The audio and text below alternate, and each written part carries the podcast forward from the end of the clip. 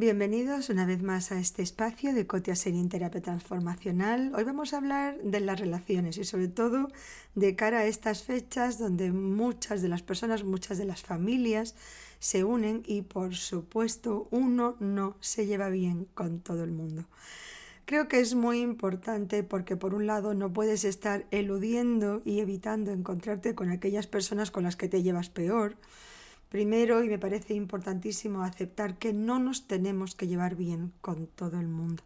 Igual que no a todos nos gusta la misma comida, que no a todos nos gusta, nos reímos de los mismos chistes, ni, ni tenemos el mismo humor, ni nos emocionan los mismos libros. Entonces yo creo que en ese sentido también nos tenemos que permitir y aceptar que no nos tiene que caer bien todo el mundo y que con algunas personas las relaciones fluyen y se te pasa el tiempo volando y te quedarías hablando con ellos de lo divino y lo humano, y con otras personas la relación no fluye, la conversación no fluye y hay que estar como ahí forzándola. Y a veces lo que nos pasa es que contra más intento evitar un encuentro, más espinoso, más áspero, más árido es ese encuentro. Fijaros, Dentro de nosotros está esa mente, esa imaginación que en el caso de un encuentro espinoso, imaginaros, no me quiero encontrar con mi cuñada, con mi suegra o con mi cuñado, con mi primo, con mi vecino. Todas las veces que pienso en ello, mi cerebro, mi mente, me va pasando una película. Una película de cómo va a ser cuando yo llegue, cuando yo entre, cómo me van a saludar, cómo me van a hablar, cómo me van a ofrecer el plato o los turrones. Esa película, curiosamente, si os fijáis, cuando rechazamos o nos, se nos da mal una relación, esa película siempre es negativa, siempre es espinosa. Es como pensar en algo que comiste y que te sentó mal. Si os fijáis y, estuviéramos pendientes de las reacciones en nuestro cuerpo, sentiríamos como un pellizco en el estómago, como un malestar, a veces un calor, puedes sentir, puedes sentir sensaciones físicas a través de tus pensamientos, porque ya hemos dicho que los pensamientos son realidades, son realidades porque un pensamiento es energía y esa energía influye en mi cuerpo de una determinada manera, igual cuando pienso en algo que me hace feliz, que me hace ilusión, también me siento de una determinada forma física. Y esto lo recalco porque muchas veces en el mundo occidental, cuando es un pensamiento, pues bueno, pues eso te lo imaginas y no le damos valor al pensamiento, pero el pensamiento es lo más importante porque el pensamiento genera nuestra emoción y nuestra emoción es la que dicta nuestra acción. Entonces, nuestras acciones, entonces fijaros si mi pensamiento tiene poder, tiene todo el poder del mundo. Y entonces, si yo cada vez que pienso en ese encuentro, siento la aspereza del encuentro, siento cómo me rechinan, cómo tengo que apretar la mandíbula para sonreír cuando no tengo ganas de sonreír, o seguir hablando de cosas que no tengo ganas de hablar, o me van a preguntar por cosas de las que no quiero hablar con estas personas, que a veces también, y ya hablaremos de eso, a veces uno se siente invadido por las preguntas también de personas que oye, te dan ganas de decirle, no me apetece compartir esta información contigo. Bueno, en algún momento haremos un podcast de esto, pero ahora nos centramos en lo que estábamos. ¿Qué podemos hacer cuando tenemos que enfrentarnos a una reunión que no nos apetece porque hay personas con las que nuestra sintonía no fluye? Pues una de ellas, procurad, procurad en vuestra mente pasaros la película, la mejor versión de esa misma película.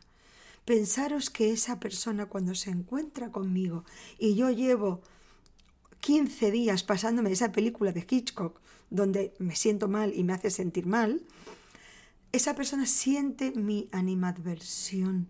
Esa persona puede sentir mi rechazo. No, eh, mm, no infravaloremos el valor de los pensamientos y esa persona siente, es mi energía y la recibe. Igual que cuando te llevas bien con alguien y dices, estaba pensando en ti, justo hablé de ti y te llama esa persona. De la misma manera que cuando te llevas bien con alguien, esa otra persona puede sentir tu cariño y da igual a la distancia que esté. de esa misma forma y es porque nuestros pensamientos tienen una energía muy poderosa. Cuando yo con alguien no me siento a gusto, esa persona siente mi aspereza, siente mi animadversión. Pensad fríamente, pensemos, esa persona no me ha hecho nada. Esa persona seguramente también intentará caerme simpática y también siente mi crispación hacia ella. ¿Por qué tengo que pensar? Mm, de ninguna manera. O sea, las conversaciones son objetivas hasta que yo le doy una emoción, hasta que yo le doy una interpretación. Pensemos bien, pensemos de la mejor manera posible cuál sería la mejor versión de ese encuentro. ¿Cómo sería si yo no tuviera esa animadversión con respecto a esta persona? ¿Qué sería? Y si soy capaz de pensar en algún atenuante a esa crispación que siento con esta persona. Pues no sé, todo el tiempo me pregunta por mi trabajo, o me pregunta por mi familia, o me pregunta por mis hijos. Imaginaros cualquier cosa. Si yo pudiera pensar, bueno, es que ella, ella está sin trabajo, se ha quedado sin trabajo, está muy pendiente de sí misma y del tema de trabajo, o no sabe hablar de otra cosa y lo lleva todo al terreno trabajo, que también muchas veces ocurre, lo lleva todo al terreno trabajo, pues porque en realidad en su vida no tiene, no tiene otras áreas de interés. O, o sea, id pensando, yo no os digo que si alguien os da en una mejilla, que pongáis la otra mejilla. Por favor, no. Si alguien os da, os quitáis del medio para que no os dé otra vez. Protegeros. Acordaros de amar al prójimo como a mí mismo, pero no más que a mí mismo. Si alguien me hace daño, lo primero es protegerme. Pero como estamos hablando de esas relaciones en las que no tengo más remedio que encontrarme a esa persona, ahora ¿qué hago? Pues por un lado no vayas con cara avinagrada, porque al fin y al cabo la, la primera o el primero que se hace daño eres tú. Al ir con cara de vinagre, tú eres el que te vas haciendo daño y también le haces daño a otras personas que están en esa reunión y que te quieren y que les gusta verte bien. Procura fluir. No te lo tomes de manera personal. Y esto seguía como el segundo gran consejo. No te tomes nada de manera personal. Esas personas que son así, que a veces son muy metiches, son muy cotillas, le gustan preguntar también en cosas que a ti no te apetece hablar, se meten en tu vida más de la cuenta, son, pueden ser más críticas o más criticonas. Esas personas son así para con todo el mundo en la reunión, no es solamente contigo. Entonces no te lo tomes como algo personal, son así. Y os voy a decir algo. El peor castigo para una persona que es criticona, que juzga a las demás personas para mal, que siempre ve lo malo en los demás, que siempre ve lo que juzgar o juzga desde un, desde un lugar a falto de, de compasión y de comprensión, de cariño y de ternura. El peor castigo para esas personas es que ellas mismas también se tratan de la misma manera. Yo siempre digo, el peor castigo para alguien que lo ve todo mal y, lo ve en mí mal y lo ve alrededor de, en su entorno mal, el peor castigo es que también a ellas mismas se ven bajo esos lentes. Entonces, procura pasártelo bien, procura encontrarte con estas personas y aprovechar, aprovechar no solamente estas fechas, cualquier fecha, cualquier encuentro para decir, este es un momento para celebrar. Este es un momento para festejar. Tengo muchas cosas que agradecer en este instante. Estoy bien, estoy aquí, mi, familia cercana está bien, está aquí. Procuremos disfrutar. ¿Veis? Hasta yo he tomado como una respiración profunda. Respira profundamente. Procura disfrutar. Mira esta imagen. Dentro de cinco años puede ser que haya personajes que no estén aquí o que hayan pasado muchas cosas en el camino. Y a veces uno piensa y dice, qué pena que deje que esta persona o que un comentario o que una persona determinada me amargara la escena, me amargara pues esa sucesión de bendiciones que tenemos muchas veces en ese encuentro.